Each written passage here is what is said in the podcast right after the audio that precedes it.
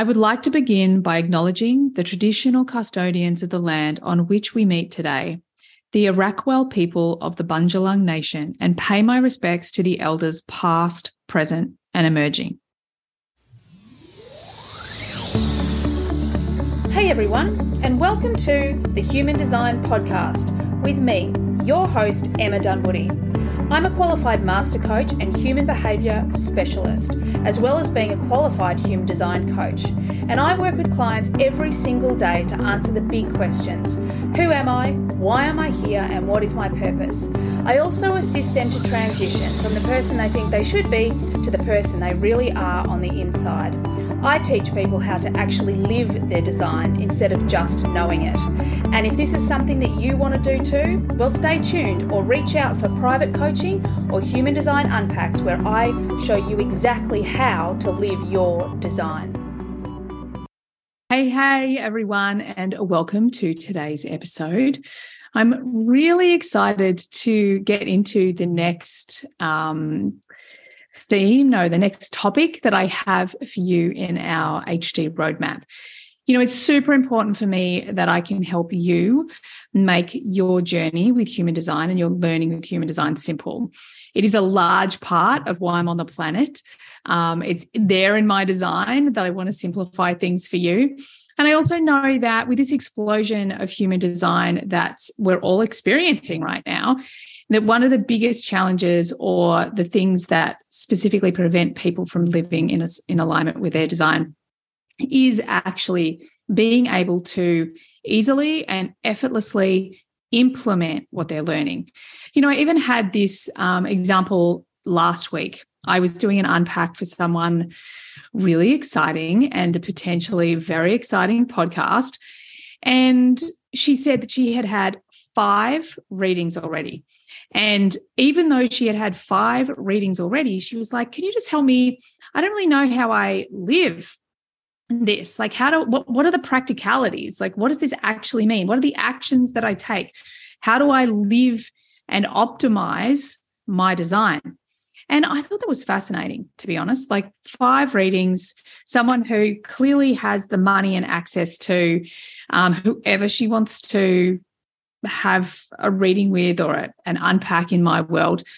And yet she was still at this place where she was confused and didn't know how to implement. So this is really a perfect example of why I wanted to create this series for you guys, because human design is complicated, but it doesn't need to be. It can be super simple. There is so much information. There are so many levels. There are so many mathematical equations. However, do we need to understand them all to create our heaven on earth, to heal our trauma, to completely transform our lives so that we can manifest what we really want to manifest? The answer is no. We don't need to know all the nuances and details. One of the important things that that Ra Uruhu, who's the guy who channeled all of this information in, he said that very few people will ever want to know the depths of human design. However, there will be a very large group of people that want to know how they can just live with it day in, day out. So a lot of my mission on the planet is not only to give those people that don't want all the details, but just the really simple and implementable ways to live their design, that information. I also want to give you, um, the coaches out there, the best way to support and serve others with their design. All right. So that's a lot of the intention of this series. Um, It's actually one of the greatest intentions of all the work that I do. So buckle up and enjoy the ride. So today we're going to talk about type and strategy. Um, I know for those that have been around for a long time, um, maybe this seems, you know, old school for you, but I encourage you just to hang in there, listen to it, because you never know when you're going to hear something that really resonates with you that perhaps you haven't heard before, or maybe you've heard it and it's just not meant anything until this moment. So I always encourage people to, um, you know, re-listen, to go over things, especially if your authority um, and your strategy has led you here today. So, okay, let's talk about type. What is type? Type is actually the highest level, if you like, of human design. It's a way that we can initially be put into categories. The interesting thing that I want you to understand is that type wasn't in what they call the revelation, okay, or the black book. It wasn't in the actual download. Why does that matter?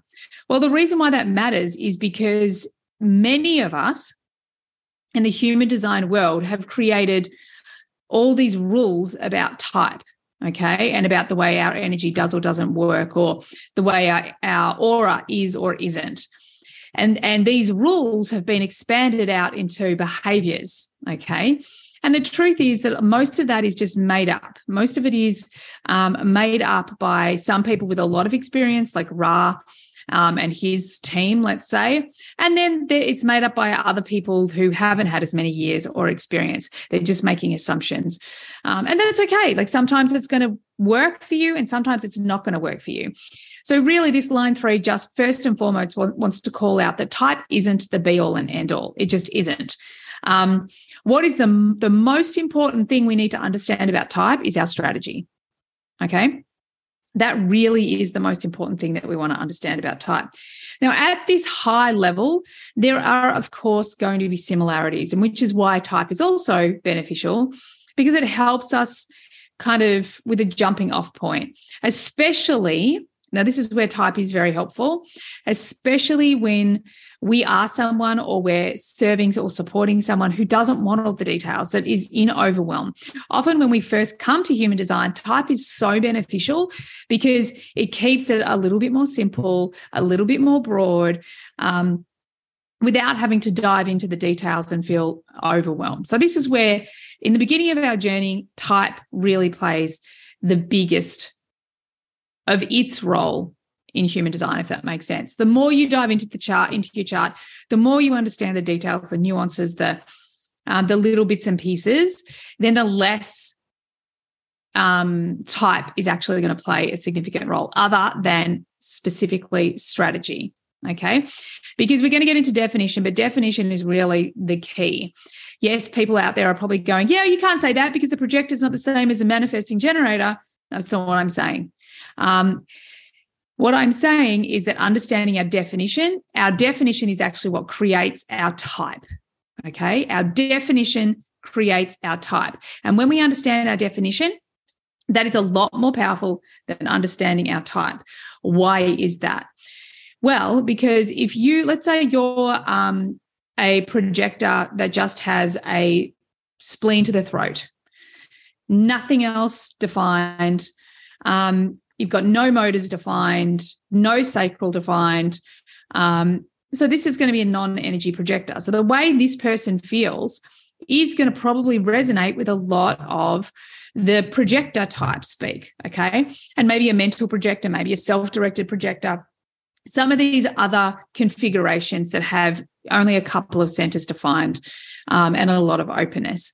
However, what we at the moment are doing is we're comparing, let's say, a projector. I'm going to just stick with projector and then I'll flip to a different type. Um, like that, that has a spleen to the throat, let's say, comparing it to someone who has all the centers defined except for the sacral and they just don't have a motor to the throat. Okay, so they're a split definition. So that person is going to experience their energy very differently. They have three motors. They have a defined throat. They just don't have a motor to it. Um, so that's going to be very different. So this is what I want you to understand is that the type is very much a jumping off point. Now, as a manifesting generator myself, like I am the Energizer Bunny when I'm on, but I'm equally exhausted, okay? So I'm not a person who can go twenty-four seven, um, seven days a week, twelve months a year, three hundred sixty-five days. That just does not work for me. And I'm a manifesting generator that although I do have um, a motor to the throat, I also have a lot of openness in my chart. So other people's energy does have a very significant impact on me. So we will get to that. But I just want you to understand why I'm approaching type this way. So I want to go actually through them because I want to talk about um, each type very briefly, um, what makes you this type, and then we'll talk about strategy as well, okay? So first, let's use the, the metaphor of if where if there's a train, let's say there's a train, and how each type kind of fits in. All right. So we start with the manifestor. The manifestor gets in the train, switches it on, and has, you know, a creative urge that says, I want to go to this place. And with that creative urge and that manifestor listening to their connection to source and their desire to create and their inspiration, meaning that they can take action from their internal inspiration, creativity, connection to source, um, urge, creative urge, whatever the thing is that many people call it, many different things. They can get into that train, they can start it. Now, as they start that train, what they're doing is they are inspiring other people into action. So with manifestors, again, we hear a lot of these really blanket rules, like if you're a manifestor, you can start it, but you're not designed to finish it. Mm, maybe. But what if you've got, I don't know, the forty-two in your design? Then you are. You're designed to end a cycle. So there's no blanket rule. But what we want to understand is that with the manifestor, you're here to inspire people into action, which means you have to follow your own internal inspiration, your urge, your creative flow. Um, and as manifestors, you need to be unapologetically yourself, because you have very specific people on the planet that you consciously will not know who that is. So don't try to work it out. Just follow your strategy and authority and they will show up for you. But you have very specific people that you need to inspire into action, okay? So when you are being unapologetically yourself, not a people pleaser, because a lot of manifestors feel different from a young age, then they become a people pleaser. They know that they're different. They know that they're independent. They know they want to do things differently, but they also know that people don't like that. So they become a people pleaser. The important thing to understand as a manifestor is you have to really be unap- unapologetically yourself. You are a little bit of a force of nature. You are not going to fit in, and you're not designed to fit in. You're in, you're designed to inspire people into, into action.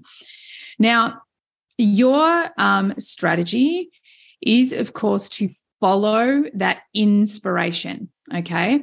Um, it is very much all about following that internal um flow, the urge and the inspiration. Your strategy is also to inform, okay? Inspire people into action and inform, okay? Informing is all about declaring the direction of your energy. That's all. It's not asking for permission. It's not like saying, I'm going to do this, waiting for feedback and then deciding to do something different because other people don't like it. Nuh-uh. This is a way that you just declare the direction of your energy. So what is super important for you to do is just practice that with the little things. Oh, I'm just going down to the shops. I'm going to take a shower. Um, I'm going to watch this thing. Oh, actually, I'm going to take an hour to study that thing. So just, you know, informing, informing on the little things. I want this for dinner. Um, and making sure that the people around you, you tell them, you inform them that you need to be informed, okay? So you inform others, others inform you. It's really, really important. And then you can follow this inspiration, this creative flow. And, you know, we talk a lot about this, um, especially if you're an emotional manifestor. Be conscious that, yes, you might want to, you know, jump off and run off and do something. But as an emotional manifestor, you are going to have to just sleep on it a little bit. Um, however, most of the time for manifestors in a perfect ideal world, which we don't live in, um, it means that once that creative creative flow is on, you're on. So as much as possible, give in to the creative flow. Go and do the thing, be the thing, share the thing. Um Because that's really your rock star superpower, okay? And that's your guidance. That's like the universe is guiding you through this inspiration, um, this initiation, um, and through informing, like informing and being informed, okay? So the next one we're going to look at is the generator. So we're on the train again. We're using the train metaphor. The generators got on this manifestor's train because, you know, they like this person, this, this, their ideas, their creativity, their vision. This is cool. Um, and they're inspired into action. And what's happened is all of a sudden they're lit up and excited. Okay. A generator is going to be lit up and excited by something. And then they're going to want to build something. Is that a business? It could be. Is that a family? It could be. Um, is that a you know, massive epic adventure. Could be, um, is that a new cake recipe? Could be. It could be anything. But it's this, you've been inspired into action. So the sacral is switched on, and then you follow. You follow, you follow, you follow that being lit up.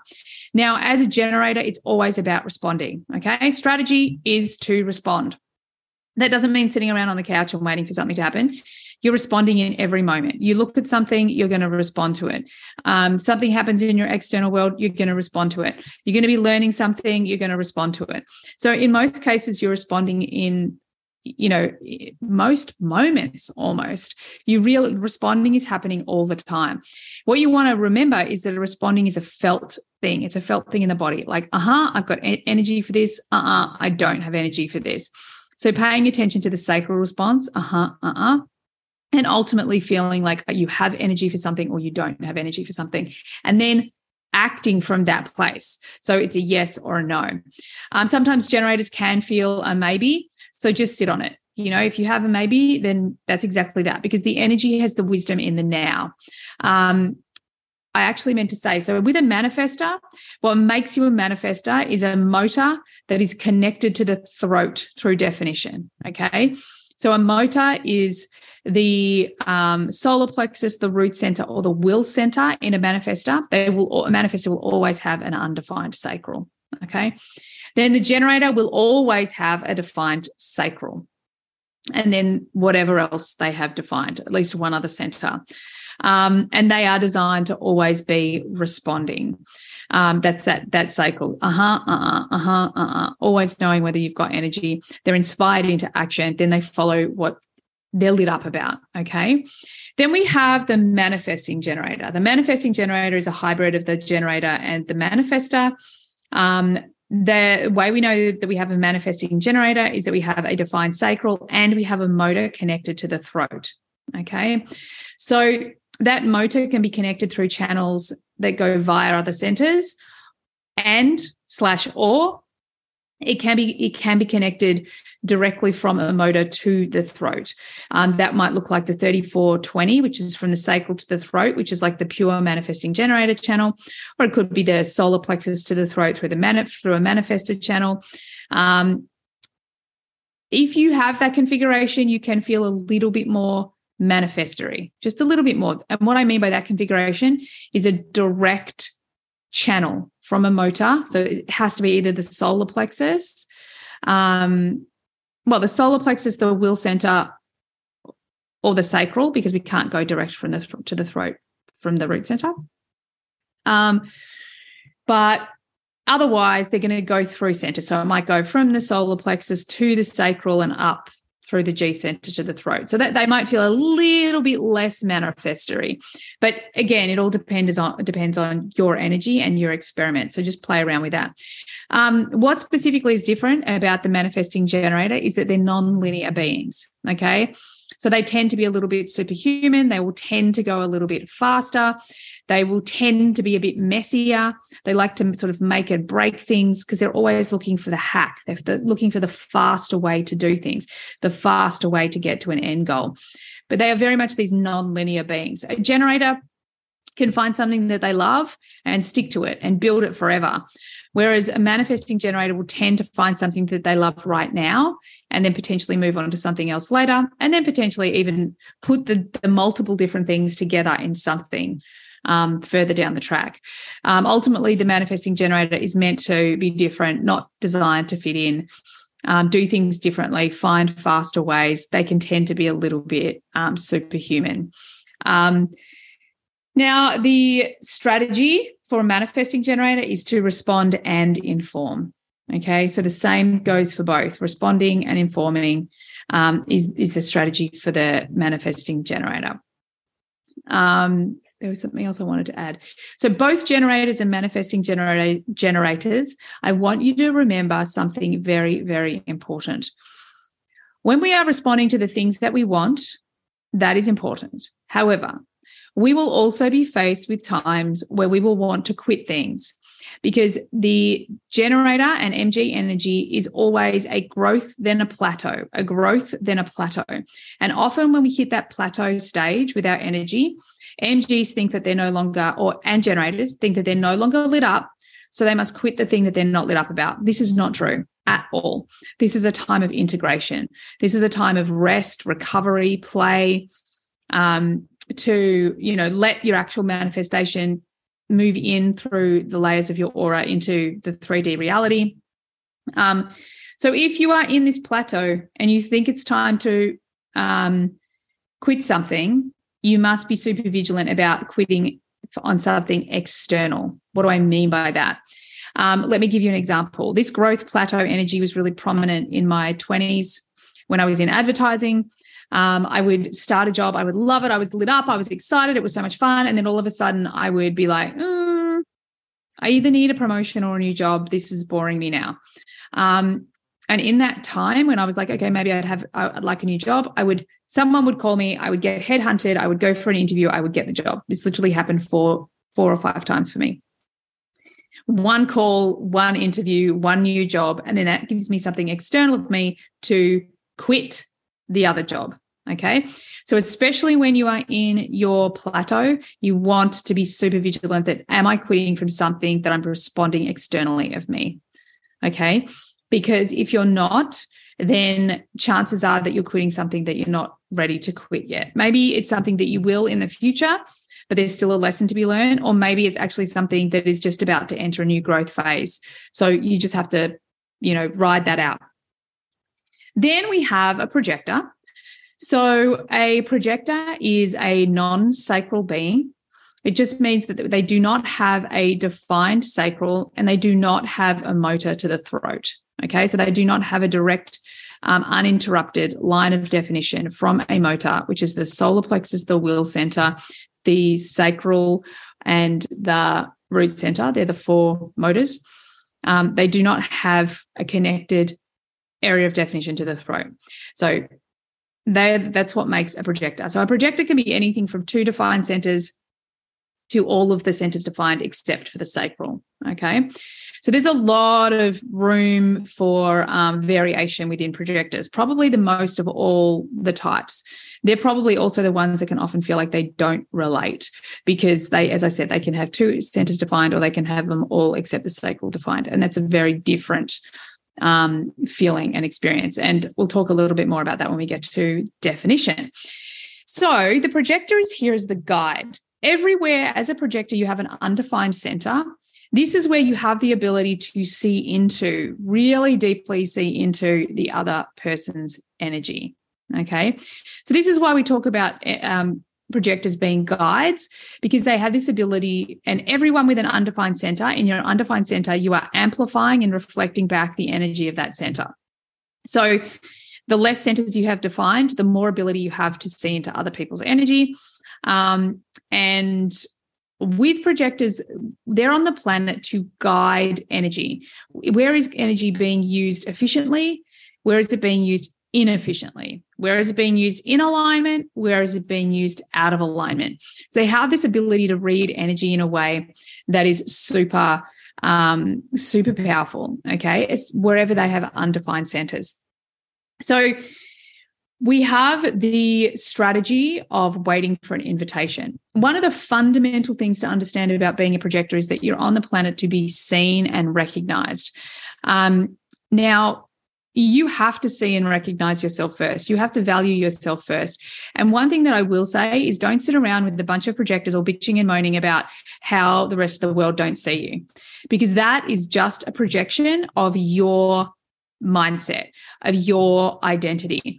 All the powerful reflectors, sorry, projectors that I know, that I work with, that I love, that are a part of my world, they do not hang around bitching about being unseen. They actually get out in the world, value themselves, and they are magnets for people, well, like me, like the rest of us.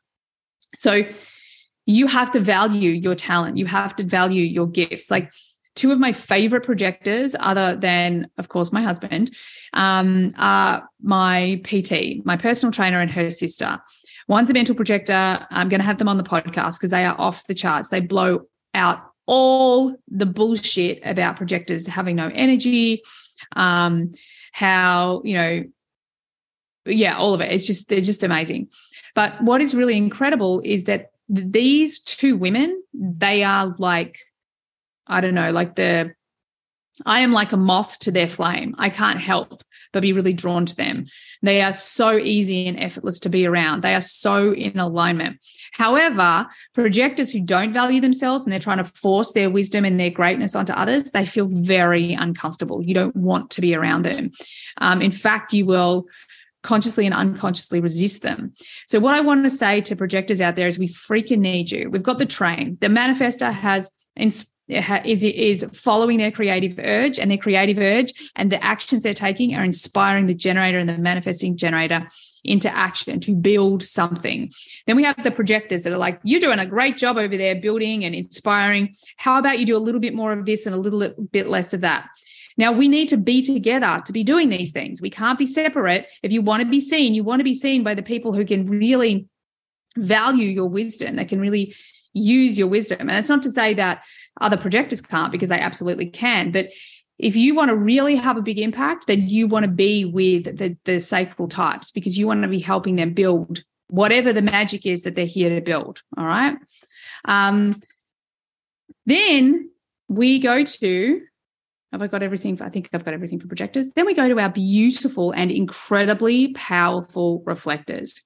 This is another place I really want to myth bust, okay? So first and foremost, what does the definition look like? You've got all open centers, which means you have this ability to um, read energy. So as I, I say this over and over and over again about all the reflectors I've worked with, that you have the ability to see the way, it's almost like the energy is coming towards you like a wave. You can read energy, whether it's of a room, where a business is going, where an individual is going. Like there is just this ability to just like read energy. Now, Um, a the strategy for a reflector is twenty-eight days. What does that mean? It means it's an entire moon, a t- entire cycle of the moon through your chart, because this is where the consistency comes from. And when we're talking about consistency, um, why your consistency comes from the moon and other types comes from um, something else, it's because it comes from their definition. Okay, so when the, when their chart is created, so the sun. Um, is like that birth date, is that initiate initiate um, of the birth or the sun cycle, right, or the birth date of the natal chart. Um, and then that creates a definition in a chart coloured in centres, right? So that's why the other four types or three types in the hybrid um, are sun charts or sun designs, and you are a moon, because it's actually as the moon moves through your chart, that's where your consistency comes from. Their consist- consistency comes from their definition, their coloured in centres, okay? Um, now, the, the primary thing for being a reflector is that you are not fluffy, you are not wishy-washy, you are not a freaking unicorn. I hate when you get called unicorns all the time, because It, you are freaking magical, but it just implies that there's like a gentleness and a subtleness to you. Um, yes, I've seen a lot of reflectors that are can be a bit fluffy. However, my experience is a lot of the reflectors that I work with, they're incredibly powerful beings, because they're so willing to go with their the flow of their energy, um, how things sort of shift and change for them. They always give themselves more time. A lot more time to make decisions. Um, they get to know how they feel in an environment, how people make them feel, um, all of these things. And then they trust that feeling. They trust what basically the subtle energy feedback is giving them all the time. They begin to build that trust muscle. And once they build that trust muscle, then they can really know what is correct for them, um, and what is not correct for them. Ultimately, they are a mirror. So if you have a reflector in your life, it's really important to understand that in many cases, you're going to be projecting your stuff onto them. What you see in them is in you. Now, as you hear me say all the time, this is the same for all humans. We are always projecting our stuff onto the other. However, the way it's a little bit different with a reflector is that we can't see past ourselves to see them. unless we are really conscious. So what that means is if you have a ref- reflector in your life, take the time to really get to know them, what they like, who they are, um, how they, they ebb and flow, where do they feel the most comfortable, who do they mo- feel the most comfortable with, ask them lots of questions, because until you start to get super curious with them, you're just seeing a reflection of yourself. Um, and as a reflector, what I really encourage you to do is know that you have this magic to feel into all the energies all the time, and they're always flowing through you. And if you can trust, or when you can trust that ebb and flow and that ability to flow with all the different energies, then you become really, really confident in the being that you are, and you can become very, very powerful. I, I think there's so many reflectors in my life. They're incredibly, incredibly powerful beings. Um, so energy-wise, one of the other things that I've not had consistent results, I hear a lot of people saying reflectors like have no energy. This isn't true um, in my experience, okay? So this is just my line three experience. A lot of the reflectors I know, yes, can be tired out by people. However, there is one fundamental um, caveat to that. The reflectors I know that are really smashing it in life, like they're really succeeding, they have such epic boundaries around the people they hang out with, the energies they put themselves into or around. So people and environments. These epic boundaries mean that they are only around people that give them energy, that feel easy to be around, that their energy feels good in.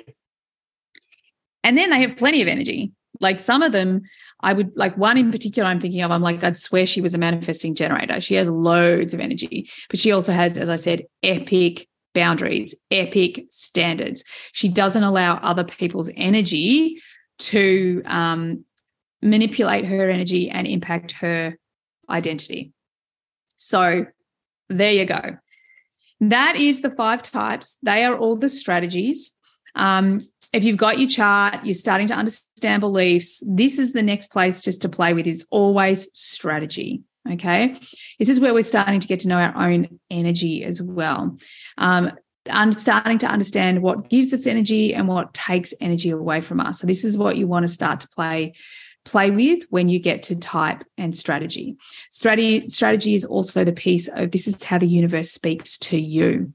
So play it, pay attention to what she's saying uh, because she's trying to guide you. Next week, we're going to talk about authority, which is the other piece to that. That's your internal wisdom. So when your strategy and your authority are talking together, it's a communication loop, okay? And that's what we want to be listening to and playing with.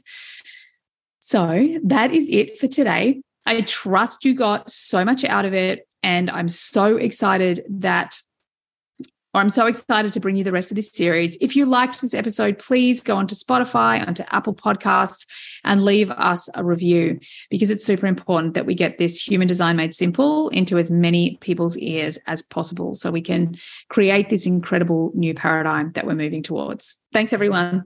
Bye for now.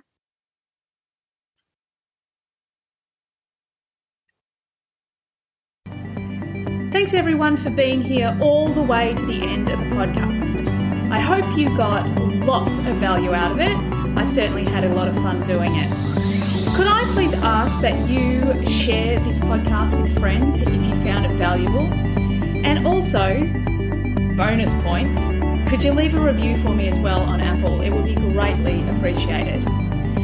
If at any point you would like to be on the podcast or you've got questions that you'd like me to discuss on the podcast, by all means, get on my socials and D M me. Everything you need is there in the show notes. Have an awesome day. Bye for now.